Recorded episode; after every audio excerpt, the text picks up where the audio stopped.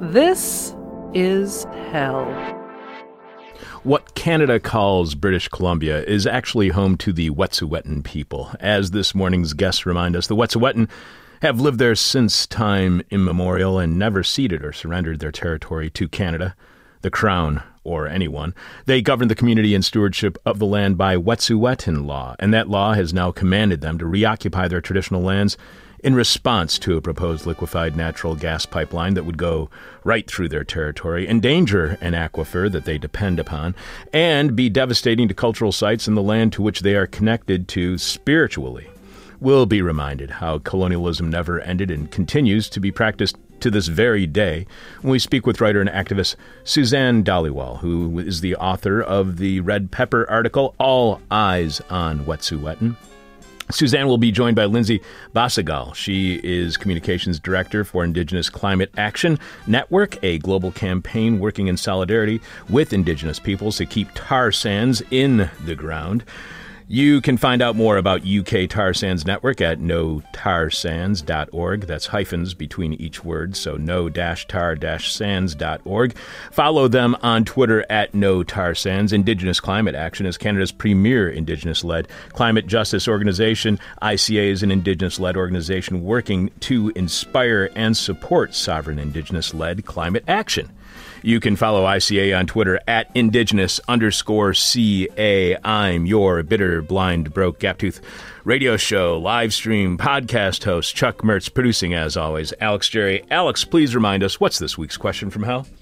This week's question from hell is What can I say to put you in this cult today? What can I say to put you in this cult today? The person with our favorite answer to this week's question mail gets our new Graham Black This Is Hell Truckers cap. You can check it out right now at our website, thisishell.com, when you click on support. You can leave your answer to this week's question mail at our Facebook page, facebook.com slash This Is Hell Radio. Tweet it to us at This Is Radio.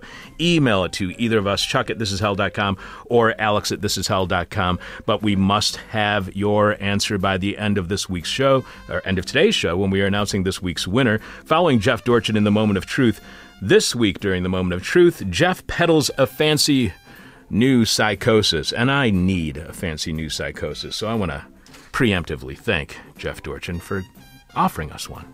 Following our guest, Alex will have more of your answers to this week's question from hell again. What can I say to get you in this cult today? What can I say to get you in this cult today? Alex, what are you up to this weekend? Any plans? Yeah, I'm trying to track down a cheap spring Earl or uh, spring Earl pan or those little molds to make spring roll. Those like uh Oh, yeah. anise cookies. Yeah. Yeah, uh, my wife and I are entering a cookie competition against each other for Christmas cookies, and I'm going Jordan 97 on this one. I'm taking no prisoners. I have one of those uh, rolling pins that makes those. Oh, and I'll hit you up for it. And I uh, we made it once, and uh, I was not crazy about those cookies. Yeah, because it has anise seeds, which ruins everything. Well, no, I didn't mind that. It was just too much anise seed. It was just like way too much. Speaking of cooking, this weekend, all right, so what Laura and I are doing this new thing where we put a ton of recipes into a container and then you randomly select one and you select one on Sunday night and then the next week by the next weekend you have to cook that meal. Oh, that's a good idea. So uh, I got slow cooked barbecue pulled pork, and one of the ingredients is. Uh, it said you can either use a cherry cola, a cola, a root beer, or a birch beer. And I figure birch beer is going to be the least sweet of those. Don't you think that would be the case?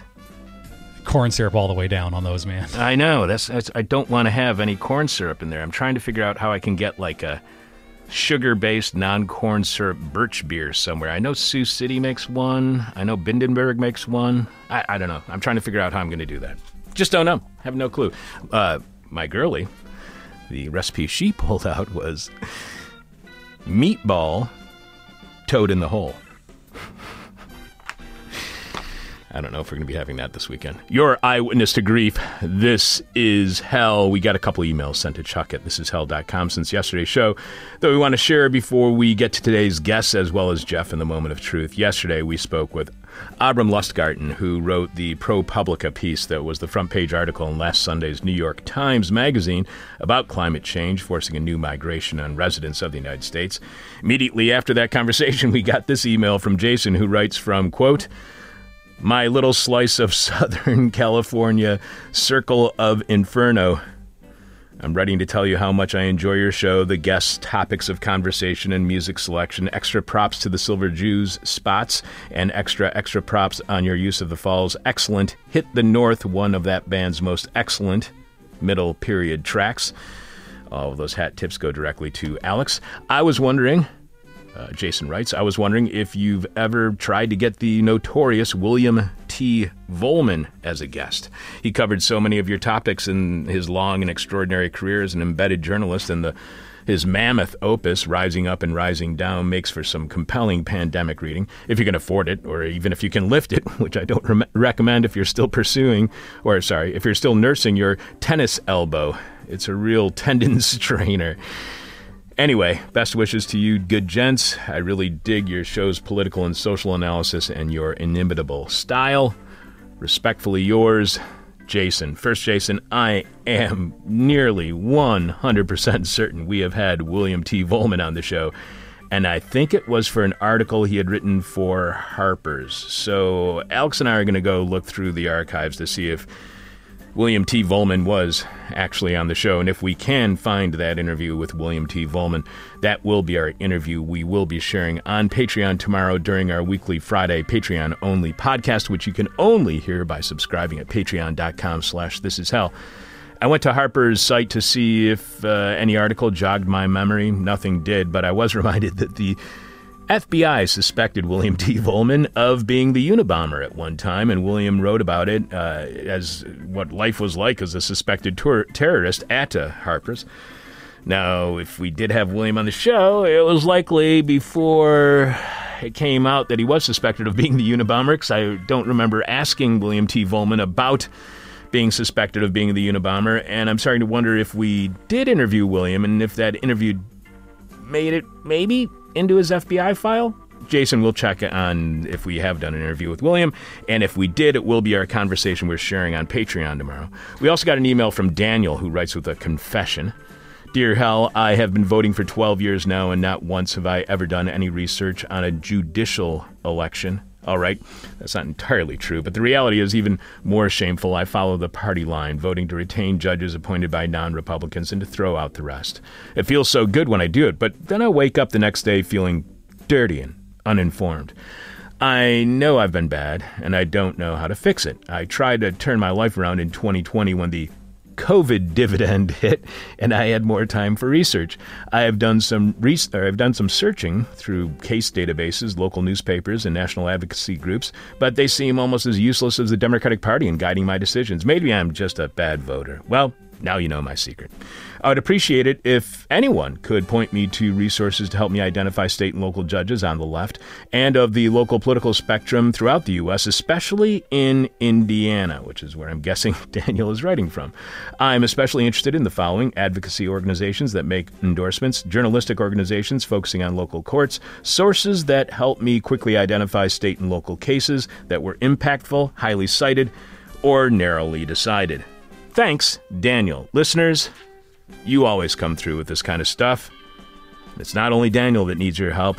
We get these emails almost every year right around election time, and I never have an adequate answer because, honestly, I don't know where you can get this information either, which says something about our democracy. Last time uh, we voted for judges, someone did a whole bunch of research and then gave me a, a list of judges to support. I can't remember who gave me the list, why they gave me the list, and I lost it before I went to go vote. So, yeah, if anyone can give me, Daniel, and all the people wanting to be more informed when voting for judges, for me in Illinois, for Daniel in Indiana, and for everybody across the United States, we would really, really appreciate it. Email us your resource for determining what judges to support in the upcoming election at chuck at thisishell.com, chuck at thisishell.com. Jacob is interested in working on This Is Hell. If you have been listening over the past couple of weeks, you may have heard our call, call, out for volunteers to join us here on This Is Hell as board operators, as Alex is needed at home for childcare during a pandemic that is keeping his kid from going to daycare and preschool. We also mentioned uh, that we'll also soon be looking for people who can work on the show in other capacities where they do not have to physically be here in studio with us and therefore do not have to live in the Chicago area. And Jacob writes Hi, Chuck. Greetings from Portland, Oregon. Thanks for hosting my favorite podcast. I want to help out This Is Hell remotely. I'd love to support This Is Hell in any way possible, so reach out with any need, and I am on it. Thanks for all you do, and Alex, of course. Now, how do I get my semi religious mom to listen to you? Damn neoliberal parents. Keep it up. Jacob. Jacob, if you want to contribute to This Is Hell from afar, and if anybody wants to, like Jacob does, email us at chuck at thisishell.com and we will be getting in touch with you shortly about how you can help out your friends here at This Is Hell. Jacob, as far as getting your semi religious mom and neoliberal parents to listen to This Is Hell, we do have a flash drive at thisishell.com when you click on support that is a history of the 21st century so far, as it has been reported here on This Is Hell. So maybe that's a good way to get your parents introduced to This Is Hell. As for your mom being semi religious, I had no idea that there was a religion that deifies tractor trailers. That is, unless I'm not understanding what you mean by semi religious. Finally, we got an email that is part of my inspiration for the monologue I will be delivering on tomorrow's Patreon podcast, again at patreon.com slash this is hell. Stephen sent us an image and he attached this note. Hey boys, saw this on my way home from work today and thought you would enjoy it. The image is a picture of a Trump Pence yard sign that is surrounded by a fence with warnings that there are security cameras in use protecting the sign, that it is private property, and the fence is electric. Stephen adds, I hope this I hope his electric skills are better than his spelling. Zoom in on the middle sign. Sure enough, the middle sign says warning, and then scrawled underneath is electric fence. But electric kind of sounded like a word to me, so I looked it up, and at a site called definition.org, which claimed to have a definition of electric, it did not have a definition, but it did offer this sample for how to use electric in a sentence. That sample sentence is the target goal is to be able to have an actual manufacturing industry capable of producing all those goddamn electric cars we need. In other words, no, electric is not a word. Trump supporters are oddly really bad at spelling, sentence structure, and grammar, and I was inspired to write tomorrow's Patreon monologue about election signs and bumper stickers, and lo and behold, I get the small town newspaper someone gave me as a gift subscription, and one of the letters to the editor is about just that election signs. But you can only hear me go off on the stupidity of it all and maybe actually figure out what they're really about by subscribing at patreon.com slash this is hell coming up indigenous people living in what is known as canada are reoccupying the land that was stolen from them We'll also have Jeff Dorchin in the moment of truth during this week's moment. Jeff peddles a fancy new psychosis, and I could use one. Alex will have more of your answers to this week's question from Al, which is What can I see, say to get you in this cult today? What can I say to get you in this cult today? The person with our favorite answer to this week's question wins our new gray on black This Is Hell trucker's cap, which you can see right now by going to thisishell.com and clicking on support. You can leave your answer to this week's question mail at our Facebook page. You can tweet it to us. You can email it to us, but we have to have your answer to this week's question from hell by the end of the show today when we are announcing this week's winner. Like we said yesterday, and it's still appropriate today, the planet's on fire. So, yes, this is hell. The Wet'suwet'en people have lived in what Canada calls British Columbia now since, well, forever and have never ceded or surrendered their territory to anybody. The United Nations recognizes it as their land. International law supports their case. Yet Canada continues to sell licenses and leases to extractivist corporations to take natural resources while destroying the land that the Wet'suwet'en are connected to spiritually. Here to help us understand the abuse of Indigenous rights currently taking place up north. Writer and activist Suzanne Dhaliwal is author of the Red Pepper article All Eyes on Wet'suwet'en. Welcome to This Is Hell, Suzanne. Hiya. Suzanne is joined by Lindsay Basagal. She is uh, Communications Director for Indigenous Climate Action, which you can find out more about at indigenousclimateaction.com. Welcome to This Is Hell, Lindsay. Chokma, thanks for having me. Thank you for being on our show. Uh, I saw that you're from Owosso, Michigan. I know that area very well, up by Alpena and Oscoda, correct? Uh, no, we're actually down south, more like around the Flint area. Oh, really? I was I always knew it was over there by the you know index finger of the mitten, but I could never. I was never really certain where it was. I, over by Pinconning. Uh, yes.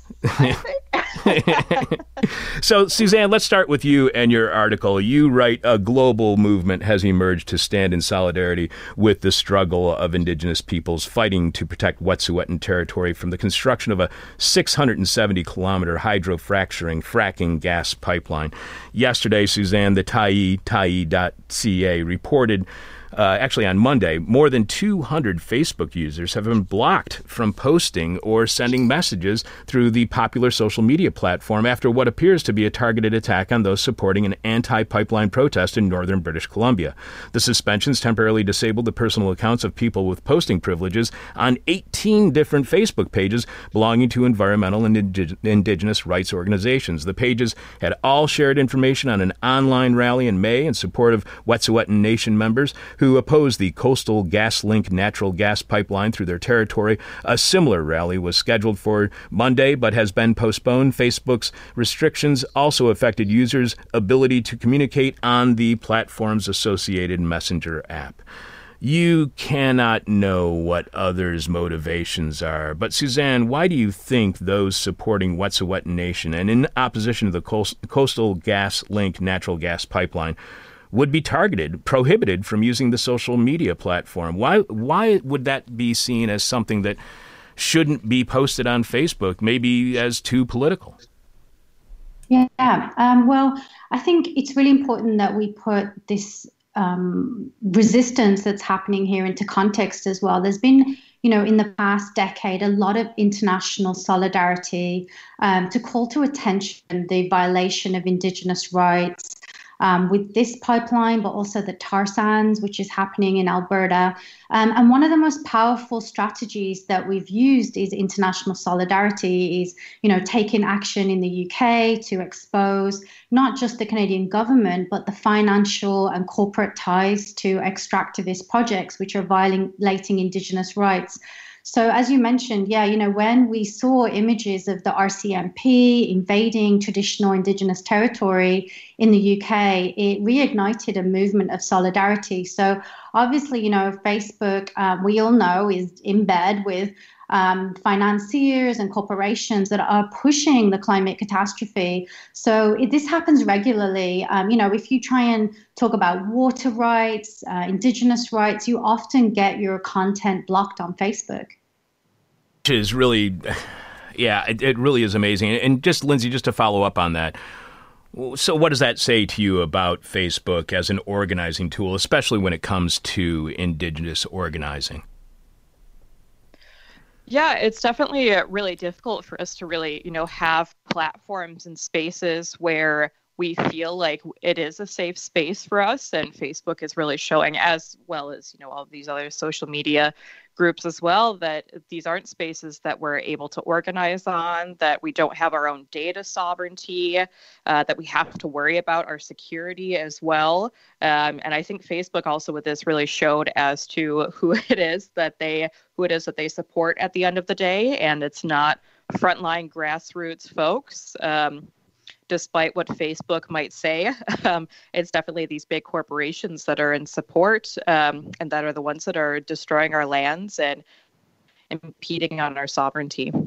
Suzanne, how necessary is the Coastal Gas Link natural gas pipeline for Canada's energy needs? Is this supply meeting demand? Is the problem not the pipeline?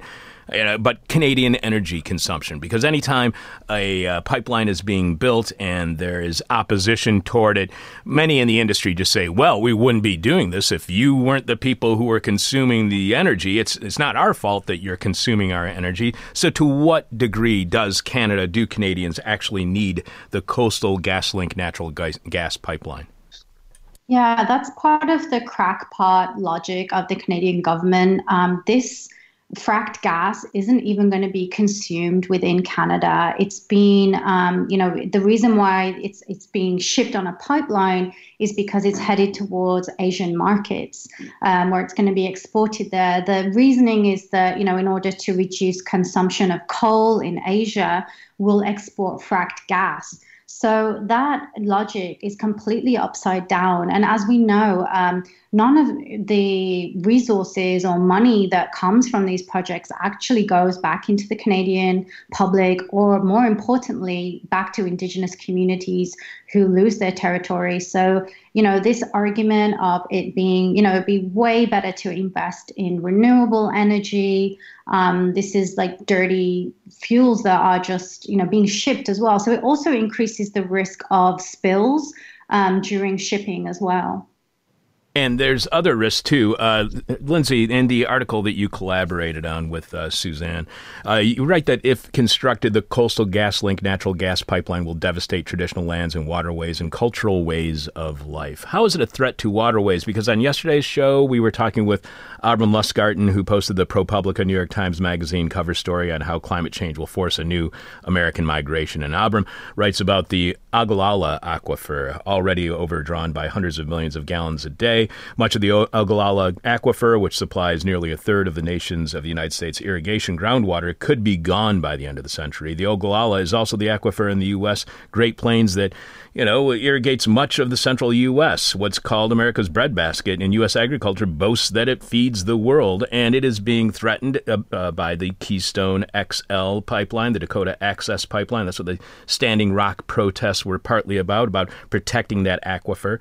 So, what impact would the pipeline have, Lindsay, on on farming, on agriculture overall in Canada, and the ability for Canada to, you know, feed Canadians? To what degree is this a threat not just to Indigenous people who live in the area, but to all of Canada?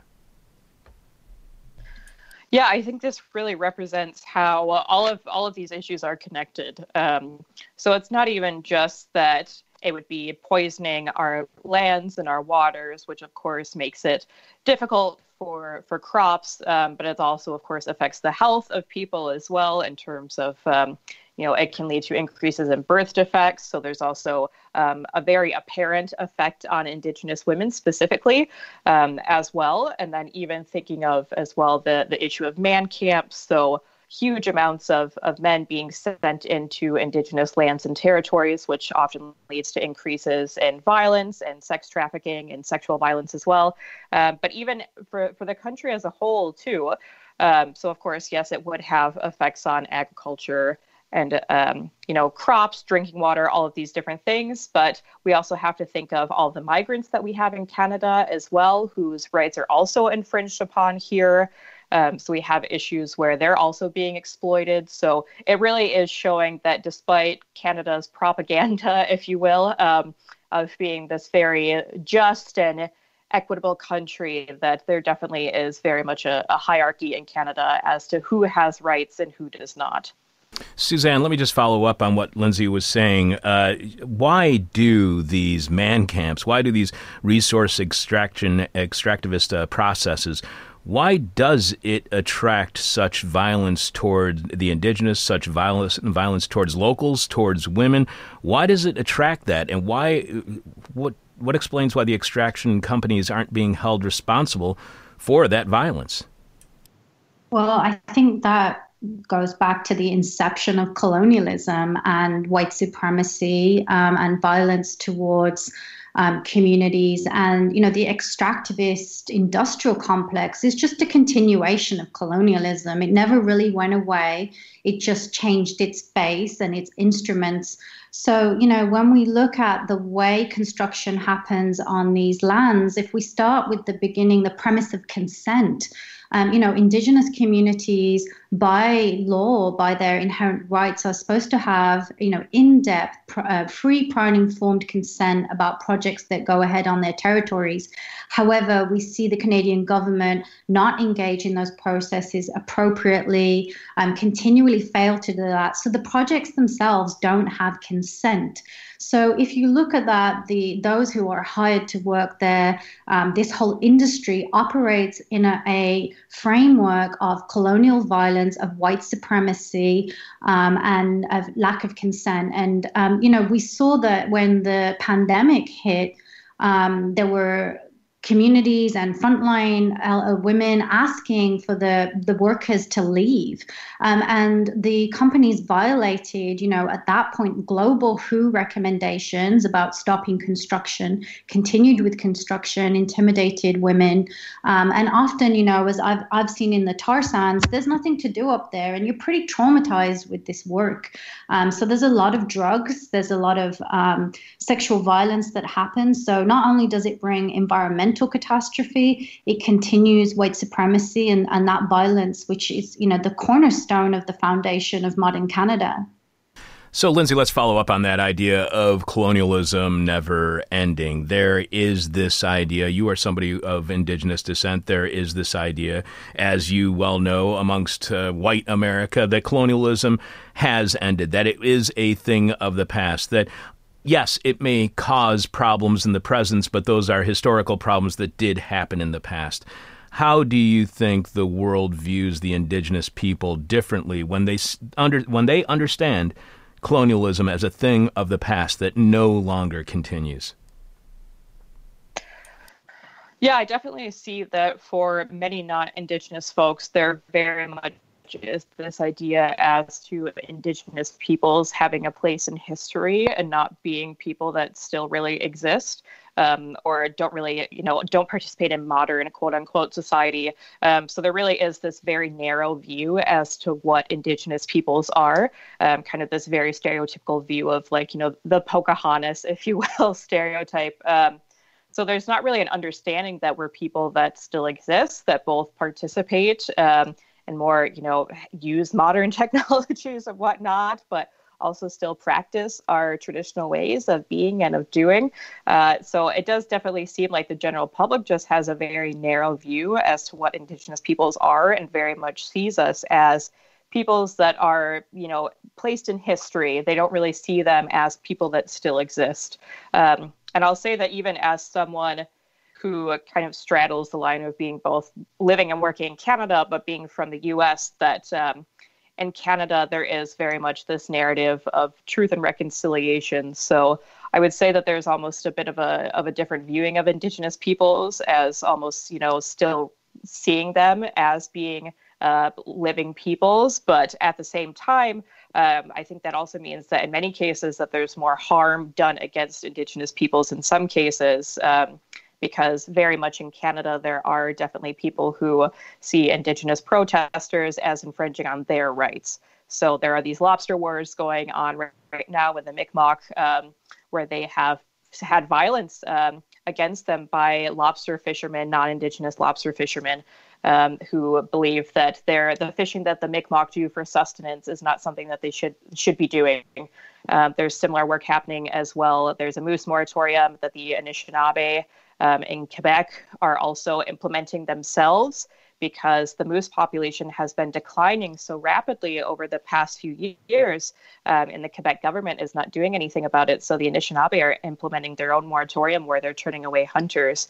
Uh, so really, it's just showing that in many cases that there is just such a disrespect for Indigenous rights and for Indigenous peoples that are protecting the lands and the waters and the our non-human relatives as well. Uh, Suzanne Lindsay brought up the truth and reconciliation process, and but it seems like as the the collaborative writing states that that kind of process has been left for dead. We have seen some success with truth and reconciliation, or at least it has been you know, touted as being successful in places like post-apartheid South Africa.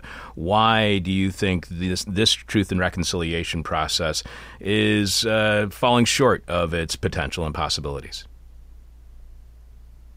Yeah, um, and I can't speak exactly to the process itself, but in a wider context, I think, you know, it's because again, it goes back to the founding of Canada, and that you know, however much um, is invested in these processes, however much um, is acknowledged on paper or in the media by um, the Trudeau government, it doesn't translate into the ongoing um, consent for communities for new projects. So it's kind of like a double-edged sword. While there's these processes continuing um, you know to address the tra- trauma from residential schooling um, you know that trauma continues today um, as white supremacy um, increases, increased fascist violence, and as, as Lindsay mentioned, the, those two fronts there. So, you know, we have to um, hold those who are going through those processes and understand that, you know, it's because colonialism never ended, as much as the reconciliation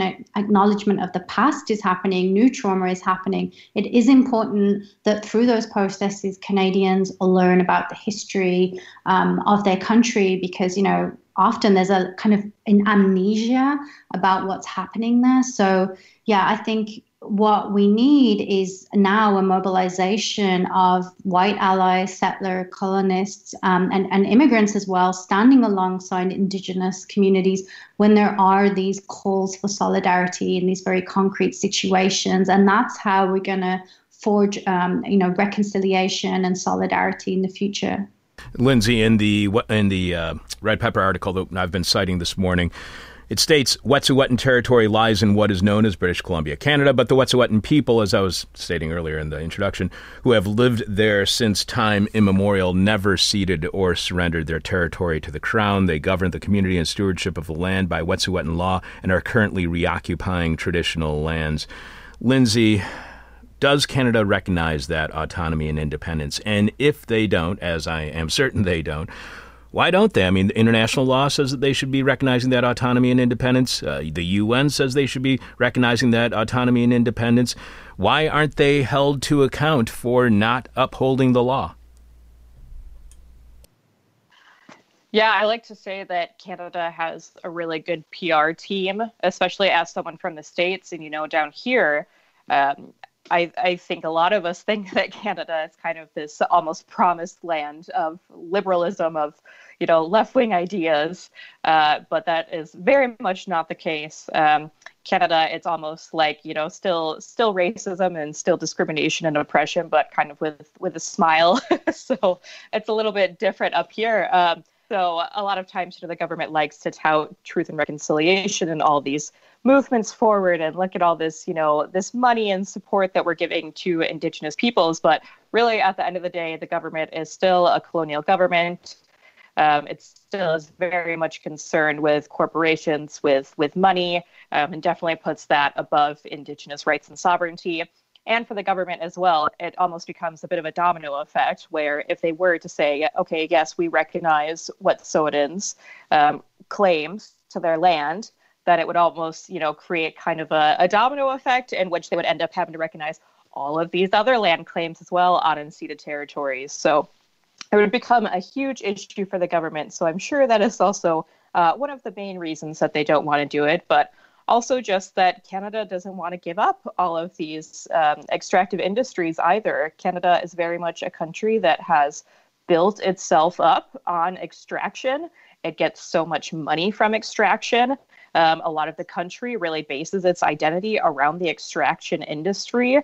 And so it's not something that the government is going to give up easily by any means. So that's why Indigenous folks are still just having to fight on the front lines for even the most minimal of things, like even the you know the sovereignty that we have, the the rights that we have, even in treaties for folks who have signed treaties. It's still things that we end up having to fight over, even though the government says, you know, yes, we've we've signed and ratified UNDRIP, the United Nations Declaration Rights of Indigenous Peoples, um, and we've had the Truth and Reconciliation Commission. We've had the National Inquiry into Missing and Murdered Indigenous Women and Girls. So there are all these reports that are made, all of these recommendations that are made. So the government knows exactly what it needs to do in order to have a good working relationship with Indigenous peoples. But I don't see it how the government will ever actually do that because that would end up basically changing the landscape of Canada as we know it. So, Suzanne, it, what is the logic that Canada uses to ignore the law? Is it an economic argument that without the pipelines, workers will suffer and the economy will not be as strong as it would with the pipeline? Or is it, as Lindsay was suggesting, that uh, this kind of uh, indigenous activity, these uh, protests, this organizing, it could be even an existential threat to Canada? Yeah, I think it's all of those. And I think, you know, we have to recognize that the current legal landscape that we're in, corporations have more rights than people, than water. Um, Canada is also in free trade agreements, which means that its own water sovereignty um, is undermined by that. So the whole structure around it needs to be questioned, like you said, an existential crisis. Um, and just as Lindsay said, like Canada is so good at PR, at sort of um, showing that the strength of the economy is dependent on the tar sands, for example. When tar sands are, you know, economically unviable, many multinationals and um, financial institutions are pulling out of the tar sands. However, Canada is locked into this idea of um, independent, um, conflict-free oil. So I think that's part of um, why it's been really important to do this work internationally to break down that identity of Canada, um, because you know Canada takes in so many refugees and and does so many good things for the planet. However, most extractivism that's happening globally that's linked to um, Indigenous missing, murdered um, activists is coming from this government. So it's it's really a question like Canadians need to have an existential crisis. They need to do their own accounting.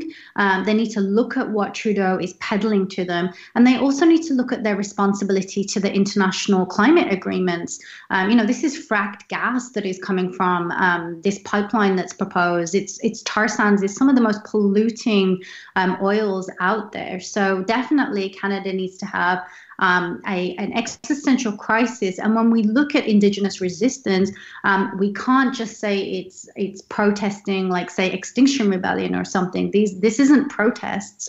These are you know people standing up for their human rights, their basic rights as well. Writer and activist Suzanne Dhaliwal is author of the Red Red Pepper article "All Eyes on Wet'suwet'en," in which she collaborated with Lindsay Bossegal. She is the communications director for Indigenous Climate Action, which you can find out more about at indigenousclimateaction.com. Suzanne is a climate justice creative and the founder and director of UK Tar Sands Network. You can find out more about that organization by going to no tar-sands.org. Uh, let's get back to, let's start with you, uh, Suzanne. Uh, you uh, point out in this collaborative writing, despite reoccupation of territory and the Supreme Court ruling, construction has been allowed to move forward with investments accepted. Violent police interventions have awakened the global community to the ongoing colonial violence per- perpetrated by the Canadian government and the oil and gas economy. So, Suzanne, is that police violence the only way this kind of construction can happen? Can these pipelines, whether it's with this uh, these uh, actions by the Wet'suwet'en or anywhere in the world, can these actions only be imposed through violent force? Yeah, I think it's important to understand the different ways that this structural violence takes place.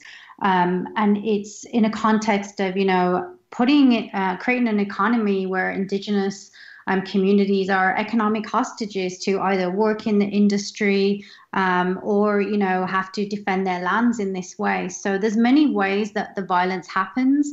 Um, as lindsay mentioned about you know not respecting indigenous rights not ex- um, respecting access to water to food um, that's another way that this violence happens. Um, so, you know, when when it escalates to the point where it's the RCMP going in and um, arresting people and violently removing people, that's just the violence that we see on the front. There's all the violence that we don't see. Um, and also, this is the fact that this violence is happening at the hands of the Canadian government and the extractive industries globally. Um, and you know that doesn't reach the press. That doesn't happen in this way. And these projects have to have policing. They have to have security forces um, in order to continue to go ahead. Um, and as, as we mentioned it, it's, it's increased the violence with covid now.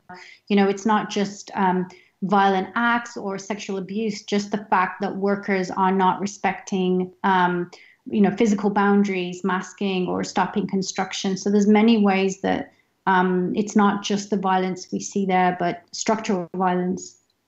And I want to get back to that idea of why this is all happening during a pandemic in just a moment. But first, Lindsay, uh, the two of you point out in the article in November 2018, TransCanada applied for a court injunction to gain access to traditional Unist'ot'en territory to begin construction on the Coastal GasLink pipeline that would transport fracked gas to the Pacific coast. The CGL pipeline is part of LNG Canada, a fracked gas processing facility run by five companies, of which Royal Dutch Shell is a 40% owner. Investors in the pipeline include HSBC, Credit Suisse, Barclays, Deutsche Bank, and JP Morgan. Lindsay, what can those who support the Wet'suwet'en cause do to assist in that opposition to the pipeline? Is the kind of consumer action, of uh, activism, of you know, boycotting Shell gas stations or taking all my money out of Credit Suisse and Barclays. I don't have any money in Credit Suisse, Barclays, Deutsche Bank, JP Morgan, or HSBC. But is, what can people do to help the cause who are here in the States, south of the border? Yeah, so there's actually an online action. So that's what we kind of mentioned before, where um, with all the shutting down basically by Facebook of, of different organizations that are working against CGL. Um, so there's an upcoming action that had to be rescheduled because of the Facebook ban that happened um, to shut down KKR. So it's just an online day of action. So it's not anything in person, um, not anything where you know asking people to take to the streets or anything like that. Um, online day of action on Monday, September 28th. Um, and so, if anyone is interested, uh, you can go to the Rising Tide North America Facebook page. They are kind of updating the information on there. And there's just different ways that you can participate. So, uh, kind of like there's there's a tweet storm that's going to be happening. So, you know, tweeting at at KKR um, about getting them to pull out of uh, CGL, and then also some call scripts that are available and some email scripts as well. So, just an online action that's a way for a bunch of people to be able to participate regardless of where you're located. So, uh, Suzanne, let's get back to that idea of why this is happening during the pandemic. You write that with some authorities rolling back environmental protections, action is being thwarted by the COVID 19 uh, pandemic. For example, in response to the crisis, provincial governments in Alberta and Ontario have relaxed environmental legislation. This has caused further alarm regarding the government's ability to protect citizens from the immediate devastation caused by extraction projects and raise new doubts about the long term vision to protect our air, water, and climate. What's the logic behind relaxing environmental legislation during a pandemic? What's the argument Canada, Canada is making in doing so? What are I mean, this isn't just happening in Canada. This is happening in the United States and all over the world. What's the logic behind relaxing environmental regulations during a pandemic? Yeah, I think, you know, it's kind of the drive to increase economic activity um, just dialed up. So, you know, there's this idea that because we're on lockdown, because we're not consuming um, as many products, um, we also don't have as much demand for oil and gas. It's one of the first times in history we've actually seen a decline um, in oil and gas. Um, we've seen actually the price of oil has gone up because now we're um, oil companies have to actually store gas, which makes it um, you know the price of oil has gone up in fact. So what's happened is that um, these companies are putting pressure to move forward with projects because they're losing money. Um, you know every time a project is stopped if that's through um, a community resistance through the call for an environmental assessment the companies lose money. Um, and that's why we've seen all this pressure now um, you know basically not respecting the WHO's guidelines. Um, and it's as you said, it's happening internationally. We've seen this in Brazil. Um, the government there is using the lockdown um, as an opportunity to go and land grab, to um, continue to increase violence against Indigenous folks who are protecting um, the territories. It's happening in India as well. So all of the situations that we've been facing with, you know, um, you know, stripping environmental legislation, all of those um, situations have just intensified with the pandemic, and now they're happening more and away from um, the media light because we're all busy talking about the pandemic. Lindsay, in the Red Pepper article, it states the legal fight to stop illegal projects threatening the future of local communities and the global climate is being led by Indigenous peoples in Canada and internationally. Yet, as you probably, I'm sure, are very well aware, Lindsay, when we see protests in the media, the protesters are predominantly white, especially when it comes to environmental action. What do we miss in our understanding of the fight against climate change or climate change generally when we do not recognize the indigenous role in that fight? Yeah, it's interesting in terms of media representations of what the environmental fight looks like and who it is that's leading that environmental fight because it does tend to be primarily white folks who are represented. So there's two remnants that in many cases, environmental movements, work that's being done on the ground, on the front lines, is being led by not only Indigenous folks, but also just Black and people of color in general. Um, so BIPOC folks all over tend to be the folks that are really leading things on the ground because so many of our communities are on the front lines. We are the ones being affected because of environmental racism, because of anti Indigenous racism, because of threats to Indigenous sovereignty, et cetera. Uh, so, because we are the ones who are on the, the front lines, really, this is in many cases kind of a life or death situation for us, hence why so many folks in BIPOC communities are the ones that are, are leading the charge, so to speak.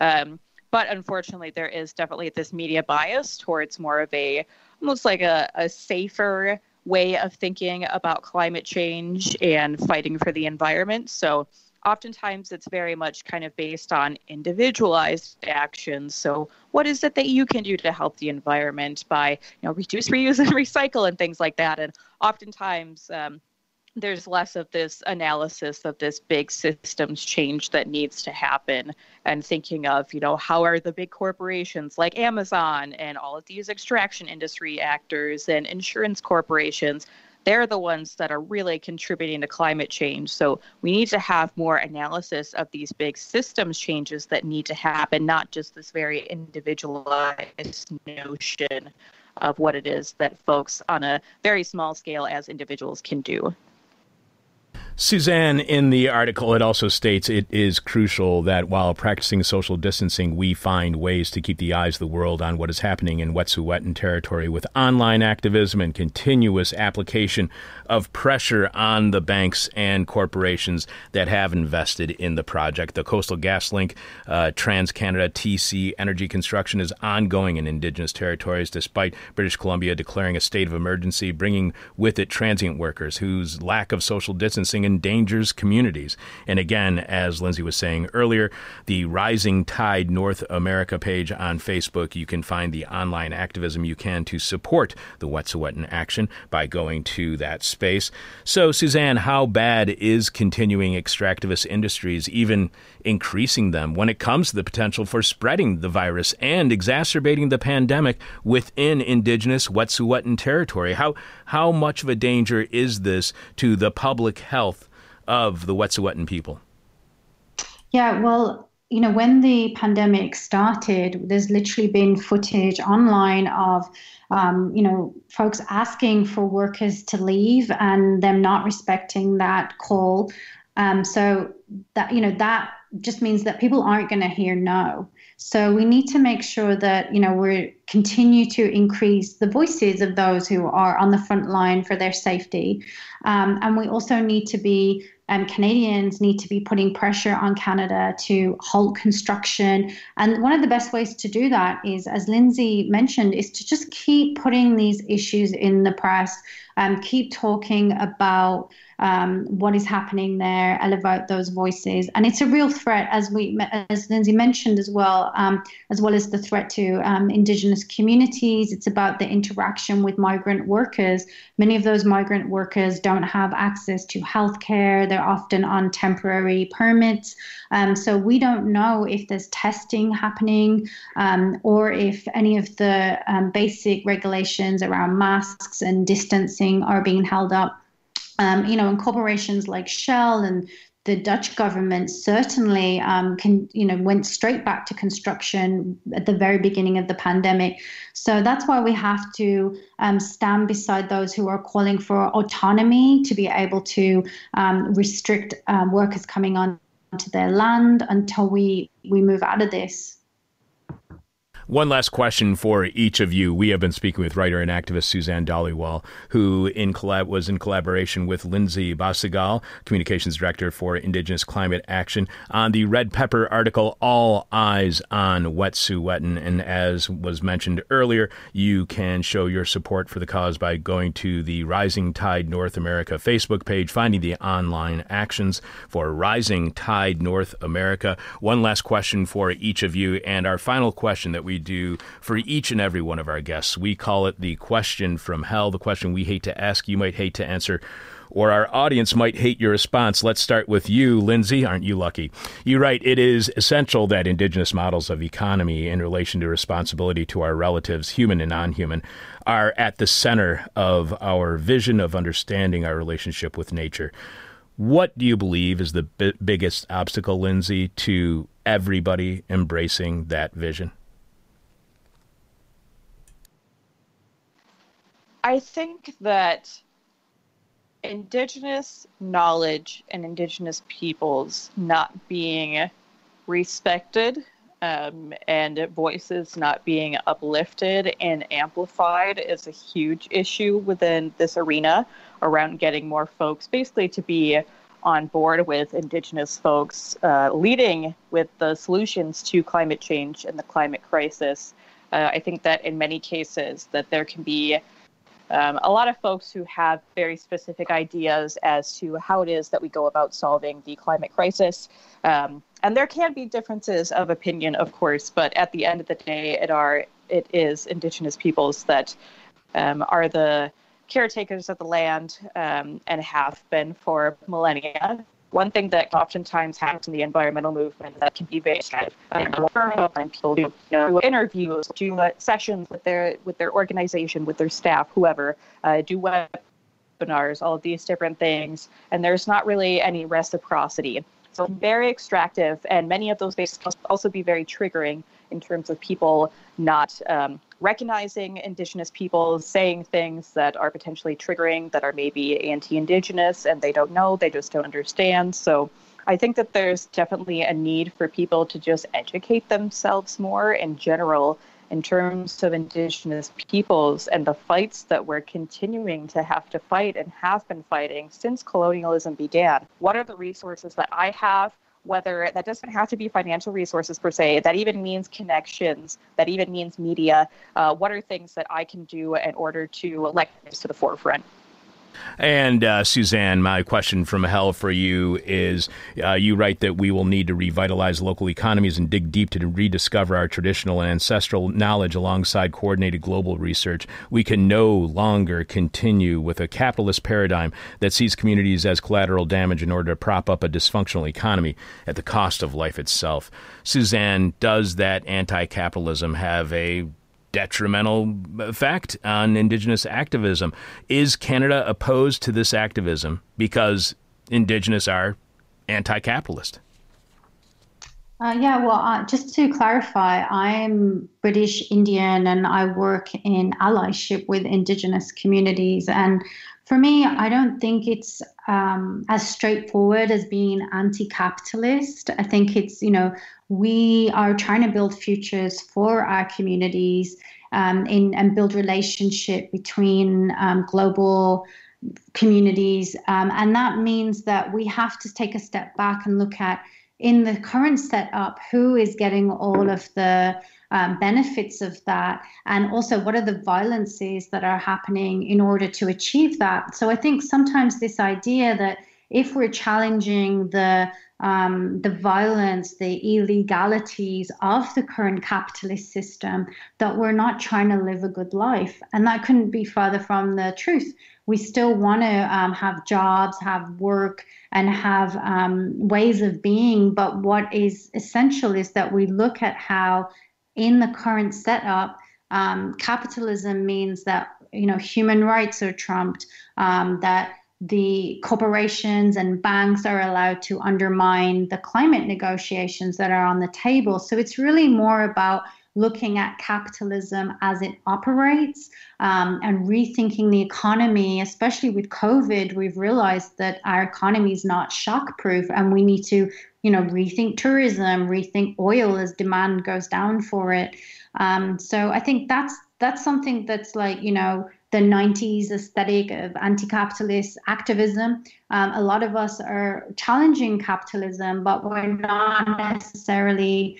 Um, you know, we're still imagining futures and technologies and, and traditional ecological knowledge connect with renewable energies. Um, so I think it's more about shifting the paradigm um, and and looking at the the true cost of what is behind our economy at the moment. I cannot thank the two of you enough for being on our show. Despite all of our technical difficulties, I've really enjoyed our conversation. We have been speaking with Suzanne Dhaliwal and Lindsay Bossegal, who collaborated on the Red Pepper article, All Eyes on Wet'suwet'en. Thank you so much for being on our show. This is an incredibly important issue, and it's something we'll be wanting to return to, and I might be bugging you both in the near future to having you back on the show. Thank you so much for joining us this morning. Thanks for having us. Thank you as well, Yakuke. Thank you very much. Live from lands sadly stolen from the Potawatomi people. This is Hell. I'm your bitter, blind, broke, gap tooth radio show podcast live stream host, Chuck Mertz. This week's question from Hell is What can I say to get you in this cult today? What can I say to get you in this cult today? Alex, do you have more answers to this week's question from Hell? Okay, what can I say to put you in this cult today? Austin RM says minimal investment for maximum and eternal reward. Jeffy D says, We're an open carry cult. Oh, nice. Daniel SL says, Colt. I thought you said Colt, and I really need a crappy 1970s economy car. I think Chuck got to that terrible. I think Chuck might have got to that terrible joke, Joke earlier, earlier, yeah. Uh, what can I say to put you in this cult today? Uh, Tyler R says, oh, Tyler. Boobies, boobies, boobies. I know, right? Tyler. Uh, Ronaldo M says, This cult? What cult? Ronaldo, the cult that I'm talking about is the person who's trying to get you in the cult. Uh, Chris L says, "Oh no, we aren't all bitter, blind, broken, gap tooth. Come on, it's always warm here." Chris A says, "One free Wesley Willis compilation with every membership." Mm-hmm. Adam M says, "We're looking for new board operators." That's a good one. Eric T says, "Warm coffee provided." Uh, via DM, email, blah, blah, blah, all that stuff. Neil C says, all bottles of Kool Aid are kept six feet apart. Yeah, I like that one. Laughing Crow says, an LSD Bible, a couple of LSD stamps, and an AR-15. That reminds me, I need to get some LSD. At, uh, yeah, I'm talking about that after the show. Adam B says free trip to Guyana. Sadly, it's a one-way trip. What's going on there? Hypocrite Reader, our friends at Hypocrite Reader say same great flavor as the original Jesus, but now with half the calories. You should look up what's going on in Guyana right now. It's pretty crazy. All right, I will. Uh, Cosmo says, "Excuse me, hi there, fella. I was wondering if you like jazz. Oh, you do? Well, is that uh, well, that is nice. We're holding a small jazz gig on Thursday. The address is on this pamphlet." If you enjoy this, maybe you would like our Friday reading group circle, and we are reading Hardt and Negri Empire this month. See you Thursday. Proudhon be with you. okay. Andy says, "Abracadabra." flying peanut or flying uh, flying peanut. Flying needle says, "You are a peanut." I don't understand that one. Uh, Tenny L says, mm, "My favorite one, no dues." uh, and Dan T says, "Rum, Sodomy and the Lash isn't just a killer album." Wink. Anything else? Uh, that's it. All right. Uh, if you still have your, if you still have an answer that you want to send us uh, for this week's question mail, and still have a shot at winning the new Gray on Black, this is Hell Truckers Cap. Just Facebook, just send it to us via Facebook Messenger, tweet it to us, or email it to us. Another end of the world is possible. This is hell. Do you have Hefe on the line? One, two. Thank God. You know what to do.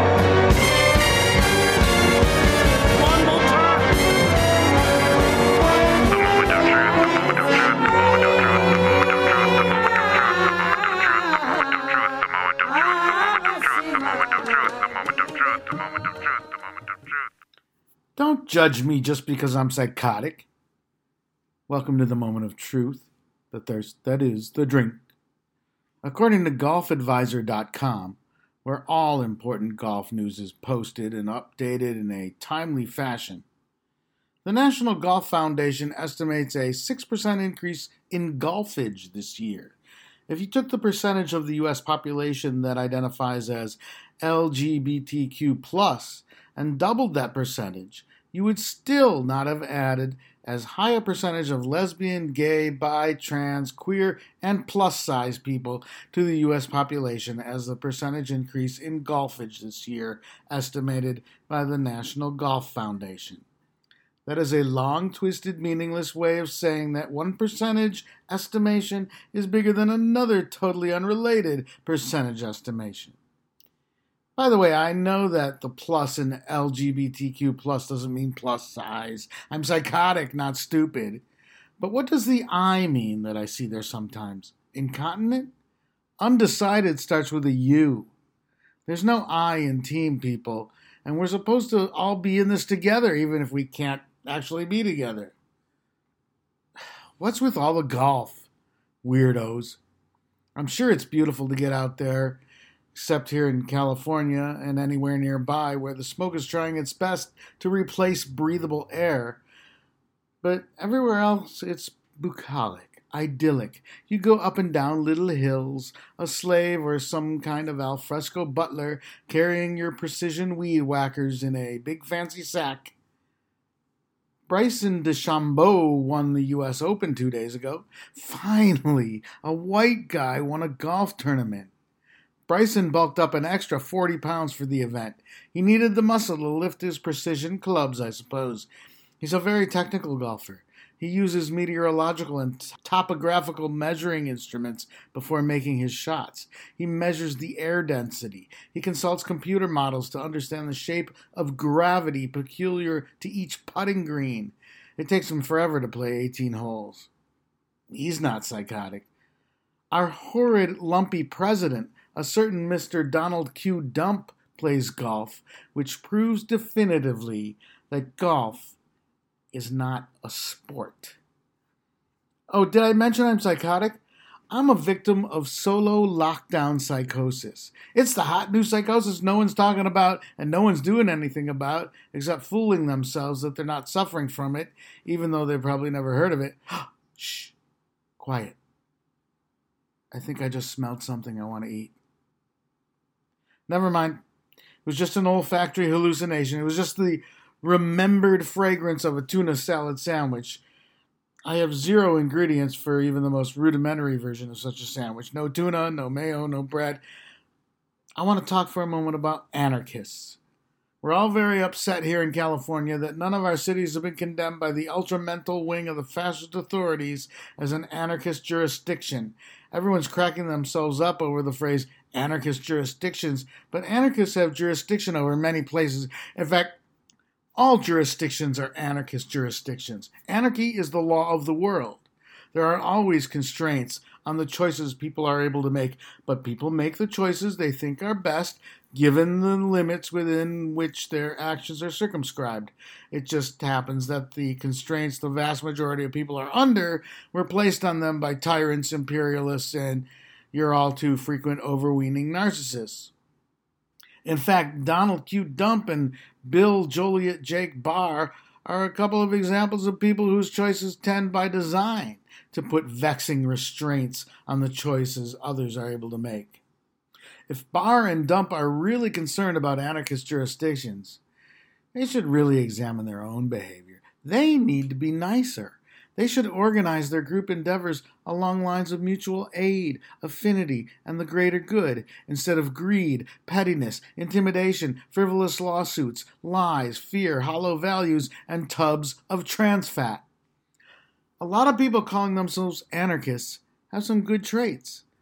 They have motivation, a sense of honor. They can be well read. Some of them roast coffee, organize clandestine trade schools, communal repair workshops. They can make puppets, juggle, ride unicycles, grow community gardens, do tattoos, tolerate and accommodate an ungodly amount of piercings.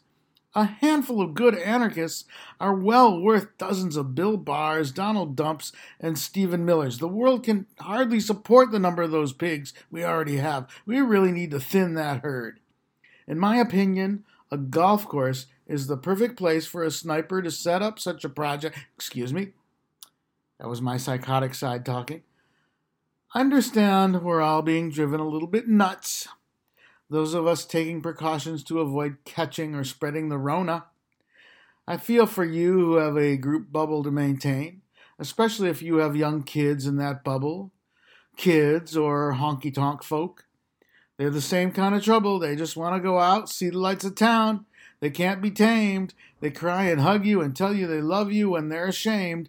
They repeat the same stories over and over again and they get into fights at the slightest provocation. I don't envy you. It's hard enough to raise children or live with a honky tonker, but during a pandemic, under modified lockdown conditions, it's just gotta be hell.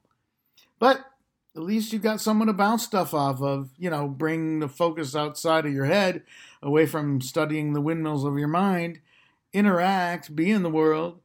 We who live alone, we don't have that. We have virtual relationships. We have distanced small group events. Some of us don't even have family to talk to now and then. Some of us haven't worn pants for weeks. In Japan, they have a name for people like this hikikomori. I strongly suggest viewing the Takashi Miike film Ichi the Killer as a kind of cautionary tale. Also, it's just great. A Chicago literary colleague at some point sent me a manuscript. It's dated March 17, 2020, and it talks about her depression and how the COVID 19 lockdown was going to exacerbate it because the one way she has of dealing with depression is by going out and about and being with people. And she ended this piece of writing by telling a friend, only partially joking, that if she was going to get through this thing, she would need to stay blackout drunk all the time. From my own experience, I'm pretty sure that's impossible. But that might just be me. It's worth a try. I should check in with her and find out how it's going. Back to golf. What is a golf course but a kind of grassland? Imagine it's like the savannah. You're a lion and you're looking for the weakest wildebeest, except it's a golf course and you're looking for the most pompous pieces of crap. And let's have none of this showy spectacle, big splashy massacres. That comes later. You want to liquidate your targets sedately, deliberately, then move to another position, get another group in your sights, eliminate those targets, and then go. Get away from the scene. Live to operate another day. We're psychotic, not stupid. Let that be our mantra and our credo. I can't promise people won't judge you. Actually, I can promise people will judge you. Everyone's so judgmental these days. They'll call you all kinds of names, make assumptions. It'll be infuriating. That anarchist Donald Dump will definitely call you an anarchist. If you're a Maoist or a Trotskyite, tell them they got it wrong. Correct them on doctrine. But also tell them you were inspired by the Unabomber. It'll confuse their narrative. And come on, all of us psychotics were a little bit inspired by the Unabomber, weren't we? Um, until he wrote that rave review of himself in the New York Times. Talk about a high functioning hikikomori, though, right? Anyway, everyone has their own way of enduring a crisis. Let he who is without a peccadillo cast the first stone. It's peccadillos everywhere you look. It's a regular peccadillo circus. You know who can juggle peccadillos? An anarchist on a unicycle. This has been the moment of truth. Good day. Did you see the suspect in the ricin envelope that was sent to President Trump? Uh, that they've caught this person, uh, they, they, caught the suspect, and one of the ways in which they caught them was on social media. They'd been sharing the hashtag "Kill Trump." wow, you know, I I totally would have ignored that. Just out of just been like, Oh, they can't pop that. That's absurd. well, the thing that gets me about it is that there is a hashtag. Okay, so did this person create the hashtag kill Trump? Did they see the hashtag kill Trump already being used by a whole bunch of other people?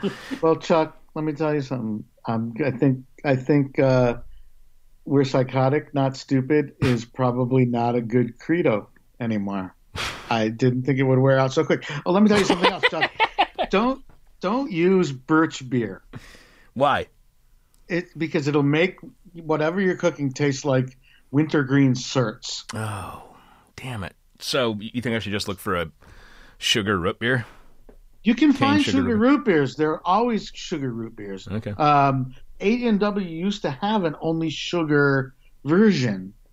If you go to like a, a liquor store that has a lot of root beers, might find one. All right, I'll try root beer then. Maybe they they really wanted me to use cherry cola, and I thought that that just sounded disgusting. Maybe regular cola. Yeah, I'd have to have. You know, Mexican Coke. Yeah, Mexican Sugar. Coke. That's a good one. You're right. All right, Jeffy. What? This conversation I is it? stay beautiful. All right, you too.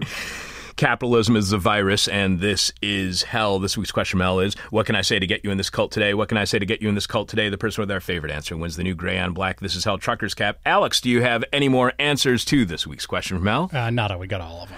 All right, and this week's winner is I gotta say it's got to be Jeff or Josh because of that uh, question from hell answer that I read earlier. Uh, Josh wrote, uh, "What do I have to say to get you in this cult today?" He said you have to join one of two cults, and the other cult is full of racist, sexist, transphobic fascists that want to rape you, gun you down in the street, cage your children, leave you starving with no medical care, destroy nature, and generally strip away your civil liberties. Or you have to join one of two cults, and the other cult is full of pedophile terrorists who want to steal your money, control what you think and say, teach your children to hate themselves, leave you jobless, and generally take away your civil liberties.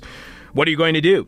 It's a two cult system. So, Josh, congratulations. You have won the new Grand Black This Is Hell Truckers Cap, which everyone can get right now at thisishell.com when they click on support. All you have to do, Josh, is send us your mailing address via Facebook or email, and we will get you your cap immediately. My answer to this week's question from hell what can I say to get you in this cult today is all you have to say to me is it's really easy. If you join, we'll give you $10 million without any strings attached, including joining our cult. Thanks to everyone for sending in your answers to this week's question from hell. Alex, who will be on Monday's show? Uh, working out the specific person, uh, but it's probably going to be someone from ICIJ. That's the International Consortium of Investigative Journalists. Talk about their giant, big investigation, the FinCEN files. Oh, that's going to be fantastic. I'm really looking forward to that. Uh, it reminds me of the Panama Papers coverage that we did, and I think it was with some of the people from ICIJ, wasn't was it? uh, the lead Mike of Hudson. yeah, yeah, that was the lead of ICIJ. Uh, what about Tuesday, Wednesday, Thursday? Anything else for next week? Oh yeah, uh, Tuesday, Fabian Scheidler will be on to talk about the debut of the English language translation of his big German book, "The End of the Mega Machine: A Brief Brief History of a Failing Civilization." Ah, sweet. Uh, then on Wednesday, we're going to have Nick Dearden on to talk about his writing on uh, the UK US trade deal and what that means for everyone in the U- UK. Okay. And then uh, finally on Thursday at 2 p.m. again, because it's another West Coast person flexing their I don't want to get up out of bed early muscles.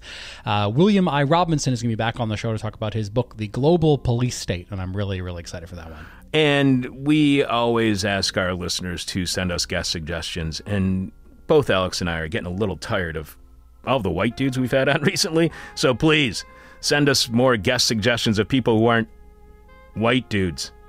We start every week's live streaming shows here at thisishell.com with Alex revealing the week's hangover cure. And this week's is cheesy fried rice, which sounds disgusting to me, but Alex is very interested in finding out more about cheesy fried rice. Thanks to all of this week's guests, including co director and senior analyst at the Afghan Analyst Network, Kate Clark, who posted the article at the AAN website, War in Afghanistan in 2020, just as much violence, but no one wants to talk about it, which you can find at Afghanistan analysts.org. Afghanistan analysts.org. And I apparently repeatedly gave out the wrong address on Monday's show, so that's afghanistananalysts.org and it's definitely worth visiting their site and reading Kate's work because there is still a war going on in Afghanistan, even though the media doesn't want to talk about it. Uh, also, thanks to uh, researcher and writer Christian Sorensen, author of Understanding the War Industry. You can find out more about Christian at LB L L or I. God damn it, I forgot. Anyway, it's uh, it's IBP. Yes, I. IBPoffices.com. IBPoffices.com, which is another web address I repeated inaccurately during Tuesday's show, and I'm getting it wrong again, so I apologize. But that was a great conversation, and one of the things that we didn't get to with Christian is the reason that the United States goes to war, and it's because they go to war because profit, which is scary. Thanks to yesterday's guest, senior environmental reporter Abrahm Lustgarten, who is the author of the article Climate Change Will Force a New American Migration, which is the result of a partnership between ProPublica and the New York Times Magazine.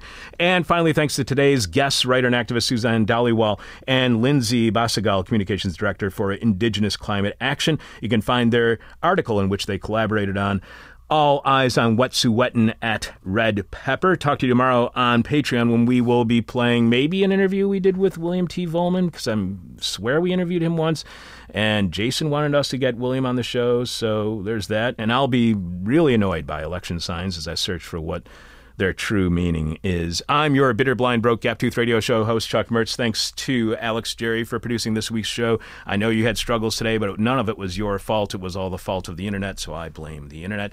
Thanks to Jeff Dorchin for delivering the moment of truth. Thanks to Suzanne and Lindsay for being our guests on the today's show.